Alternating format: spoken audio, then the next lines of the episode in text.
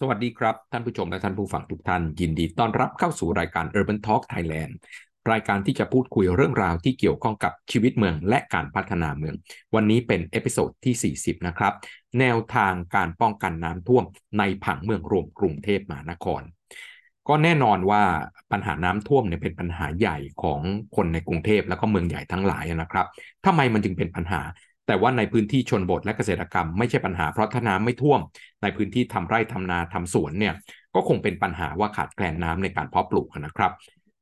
ชีวิตเมืองเนี่ยมันแตกต่างกับชีวิตในพื้นที่ชนบทและเกษตรกรรมตรงนี้แหละครับ คนในพื้นที่ชนบทและเกษตรกรรม พึ่งพาทรัพยากรธรรมชาติ ซึ่งแปรผันหรือเปลี่ยนแปลงไปตามฤดูกาลเป็นหลักเขามีชีวิตอยู่อย่างนั้นครับ น้ำมากเขาก็ทำการเกษตรแบบหนึ่งนะครับ ไม่มีน้ำในช่วงหน้าแล้งเขาก็มีวิถีชีวิต หรือมีอาชีพในอีกรูปแบบหนึ่งหน้าหนาวเขาก็มีวิถีชีวิต และอาชีพในอีกรูปแบบหนึ่งเปลี่ยนแปลงไปตามฤดูกาลแต่ว่าการประกอบอาชีพและวิถีชีวิตของคนเมืองแตกต่างจากตรงนั้นครับ เพราะว่าวิถีชีวิตของคนเมืองและอาชีพต่างๆเนี่ยเป็นวิถีที่ต้องไม่กระทบกระเทือนหรือได้รับการเปลี่ยนแปลงจากฤดูกาลที่เปลี่ยนไปครับ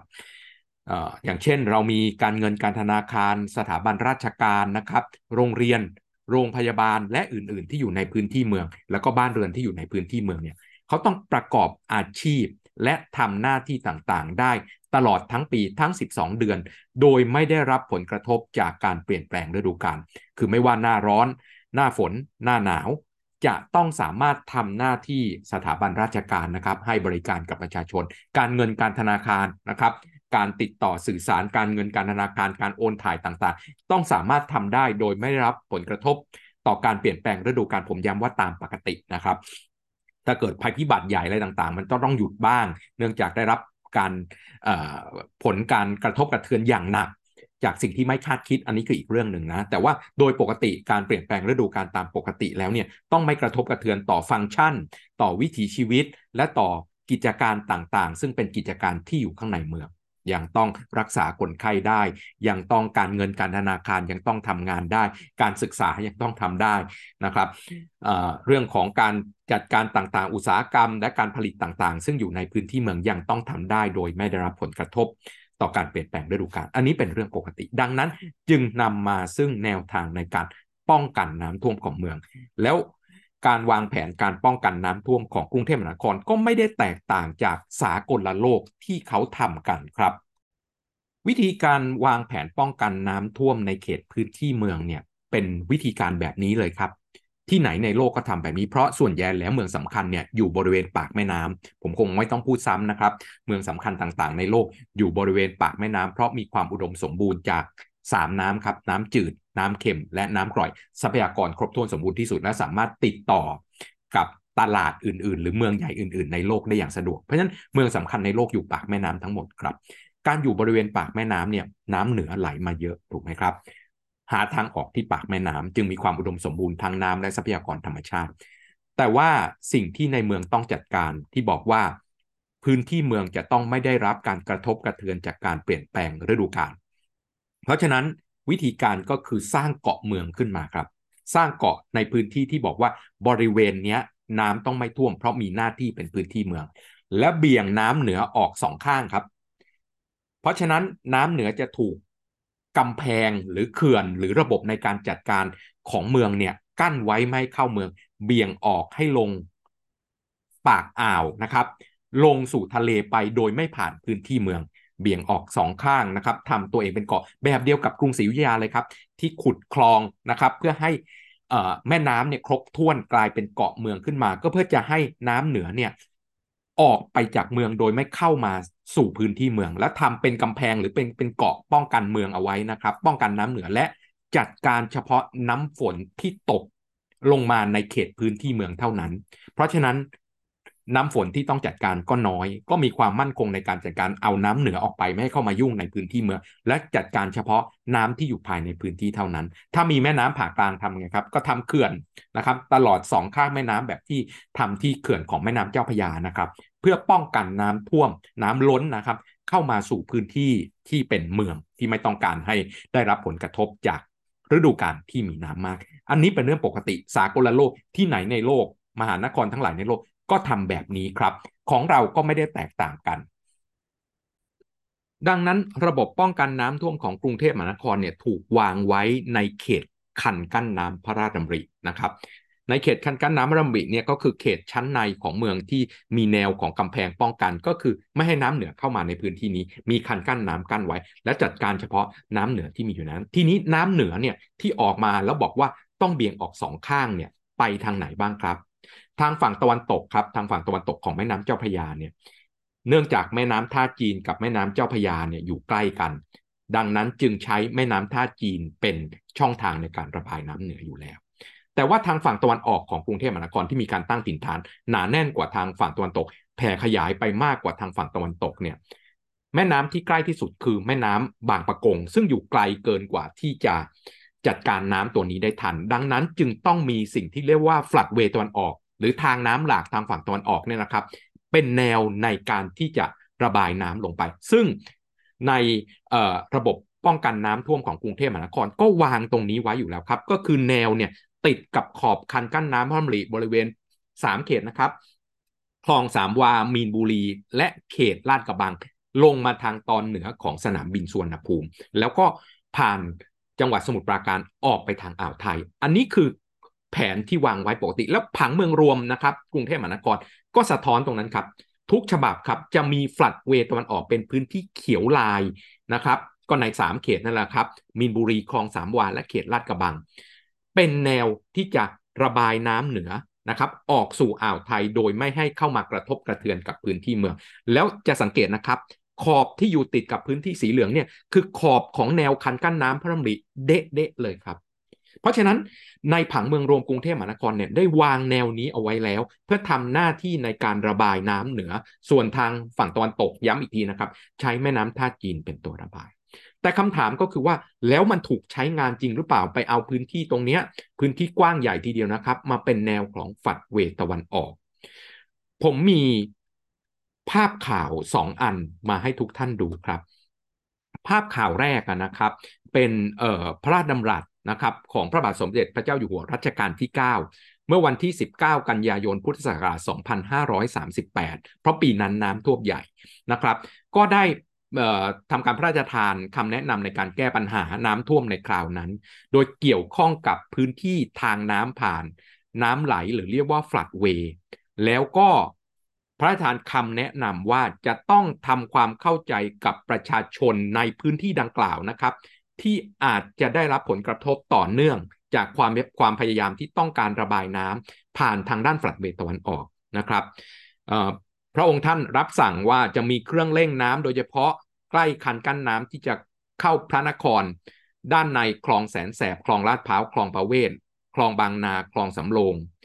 คลองพวกนี้ไม่ควรจะรับน้ำที่มาจากจังหวัดพระนครศรีอยุธยา ถ้ารับน้ำเฉพาะในเขตพระนครทางกรทม สามารถที่จะต่อสู้ได้ แสดงให้เห็นว่าฝนตกหนักเมื่อวันที่ 18 กันยายน 2538เนี่ยแห้งไปเร็วนะครับ แต่ว่าคำสำคัญของพระราชบัญญัติอยู่ตรงนี้ครับ ที่จะเสียหายคือไม่มีที่จะขุดคลองแก้ไขโดยใช้คลอง หรือถ้ามีที่กุดอะไรเวรคืนที่มีอยู่ตรงนั้นต้องให้ทราบว่าครับย้ำนะครับ ในสมัยเก่านี้ท่านทั้งหลายก็ทราบว่า สมัยรัชกาลที่ 5 รัชกาลที่ 6 ท่านเวรคืนที่เอาไว้ ท่านสงวนเอาไว้เป็นของรัฐ แล้วคนที่ไปอยู่ในนี้ก็ผิดกฎหมายทั้งนั้น คนที่เข้าไปอยู่ก็ผิดกฎหมาย ชาวบ้านที่เข้าไปอยู่ก็ผิดกฎหมาย รวมทั้งคนที่ไปซื้อจากชาวบ้านก็ผิดกฎหมาย นี่คือพื้นที่ฟลัดเวตะวันออกนะครับ แล้วถามว่าทำไมในน้ำท่วมปี 54 เนี่ยน้ำไม่ลงตรงนี้ เพราะว่ามีโครงการจัดสรรที่ดินอยู่ในพื้นที่นี้มากกว่า 400 โครงการ ทั้งทั้งที่ผังเมืองรวมกรุงเทพมหานครการกำหนดพื้นที่เขียวลายในบริเวณนี้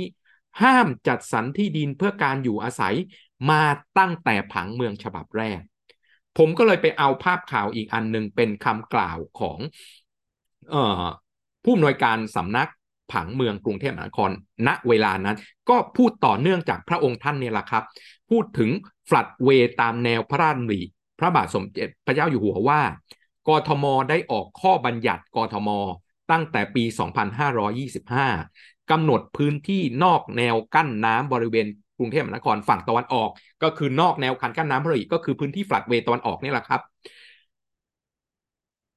เขตมีนบุรี หนองจอก ลาดกระบัง และคลองสามวาขนาด 72 ตารางกิโลเมตร เป็นพื้นที่รับน้ำของกรุงเทพมหานคร ก่อนระบายออกสู่ทะเล จากนั้นได้กำหนดผังเมืองรวมกรุงเทพมหานครให้เป็นพื้นที่สีขาวทะแยงเขียว คือปลูกสร้างได้เฉพาะบ้านเดี่ยวเท่านั้น ห้ามทำหมู่บ้านจัดสรร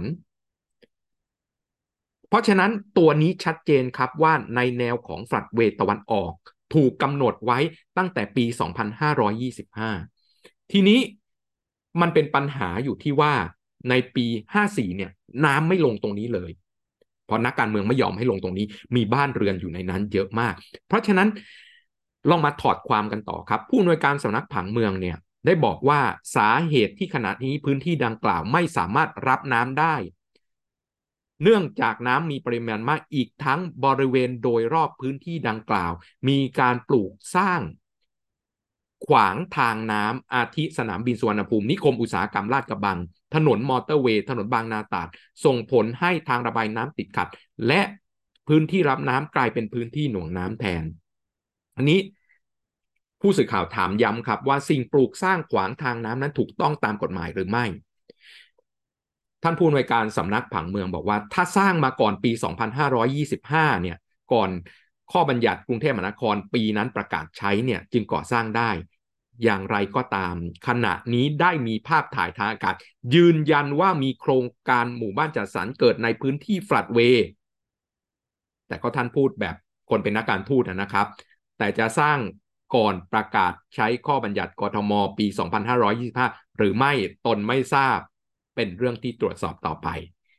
ผมก็ไปเช็คภาพถ่ายทางอากาศแล้วนะครับ ก่อนปี 2525 แถวนั้นนะเป็นทุ่ง เป็นนาเป็นบ่อดิน เป็นบ่อปลาครับ ไม่มีครับ การปลูกสร้าง ก็ไม่รู้มาได้ยังไง แล้วใครอนุญาตให้สร้าง ก็ไม่รู้ครับ เพราะฉะนั้นสิ่งที่ต้องทำความเข้าใจก่อนก็คือว่า ผังเมืองรวมกรุงเทพมหานครเนี่ยถ่ายทอดมาจากหลักการของคันกั้นน้ำมะริซึ่งคันกั้นน้ำมะริก็ถ่ายทอดมาจากหลักการการ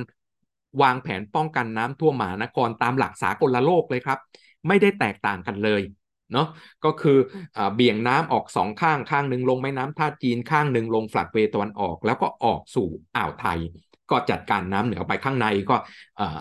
จัดการน้ำฝนที่ตกอยู่ในพื้นที่ตอนในเท่านั้นนะครับไม่ยุ่งกับพื้นที่ข้างนอกนะก็ลด จำนวนน้ำนะครับที่จะเข้ามาในเขตข้างในลง แต่ฟลัดเวตะวันออกนะครับไม่เคยถูกใช้งาน ไม่เคยมีน้ำหลากลงตรงนั้น เพราะว่ามีการสร้างหมู่บ้านจัดสรรต่อเนื่องกันตลอดมา ทั้งทั้งที่ผังเมืองรวมกำหนดแล้วครับว่าสร้างบ้านเดี่ยวได้อย่างเดียว และไม่ให้จัดสรรที่ดินเพื่อการอยู่อาศัย แต่มีโครงการจัดสรรที่ดินไปอยู่ได้ยังไงก็ไม่รู้ ใครอนุญาตก็ไม่รู้ และจนถึงทุกวันนี้ก็ยังไม่มีการจับกลุ่มหรือการ บังคับใช้กฎหมายต่อผู้ที่บุกรุกในพื้นที่นะทั้งทั้งที่พระราชบัญญัติของรัชกาลที่ 9 ที่ผมนำมาเล่าให้ท่านฟังเนี่ยที่ผมอัญเชิญมาเล่าให้ทุกท่านฟังเนี่ยก็ได้ระบุไว้ชัดเจนครับว่าใครไปอยู่ในนั้นก็ผิดกฎหมาย และตอนนี้ก็กลายเป็นปัญหาว่าเราไม่สามารถระบายน้ำเหนือลงทางฟลัดเวตะวันออกได้ ตอนนี้คงไม่เดือดร้อนกันครับ เพราะว่าวงรอบของน้ำท่วมใหญ่เนี่ยมันไม่ได้มาทุกปีเนาะ ปีห้าสี่แล้วมันจะมาปีไหนล่ะ ก็ลองย้อนกลับไปครับสามแปดมาห้าสี่เนี่ยหกปีห้าสี่บวกหกก็เป็นหกศูนย์อะ ยังไม่มา แสดงว่าตั้งแต่หกศูนย์เป็นต้นไม้ไปเนี่ย ไม่รู้ปีไหนแหละ เร็วๆนี้แหละ คงต้องมาสักปีแหละครับ แล้วเราจะเอาตรงไหน เป็นฟลัดเวตวันออกยังไม่รู้เลยครับ เพราะว่าบ้านจัดสรรเกิดขึ้นอยู่ในพื้นที่นั้นเรื่อยๆ ก็ไม่รู้ว่าเกิดขึ้นได้ยังไงเช่นกัน เพราะฉะนั้นตัวนี้ครับผังเมืองวางไว้แล้ว เพราะฉะนั้นไม่ต้องโทษผังเมืองครับ ต้องดูว่าตอนบังคับใช้กฎหมายผังเมือง มีการบังคับใช้และผู้ที่ใช้กฎหมายทำตามนั้นหรือไม่ วันนี้ก็ต้องลาไปแค่นี้กับ Urban Talk Thailand นะถ้าท่านอยากรู้อะไรเพิ่มเติมเกี่ยวกับเมืองพิมพ์ไว้ใต้ลิงก์ของเราได้เลยนะครับ เราจะพยายามหามา ตอบสนองความต้องการของทุกท่าน เพื่อให้เรามีเมืองที่ดี และไม่มีน้ำท่วมเมืองต่อไปครับ วันนี้ต้องลาไปแค่นี้พบกันใหม่สวัสดีครับ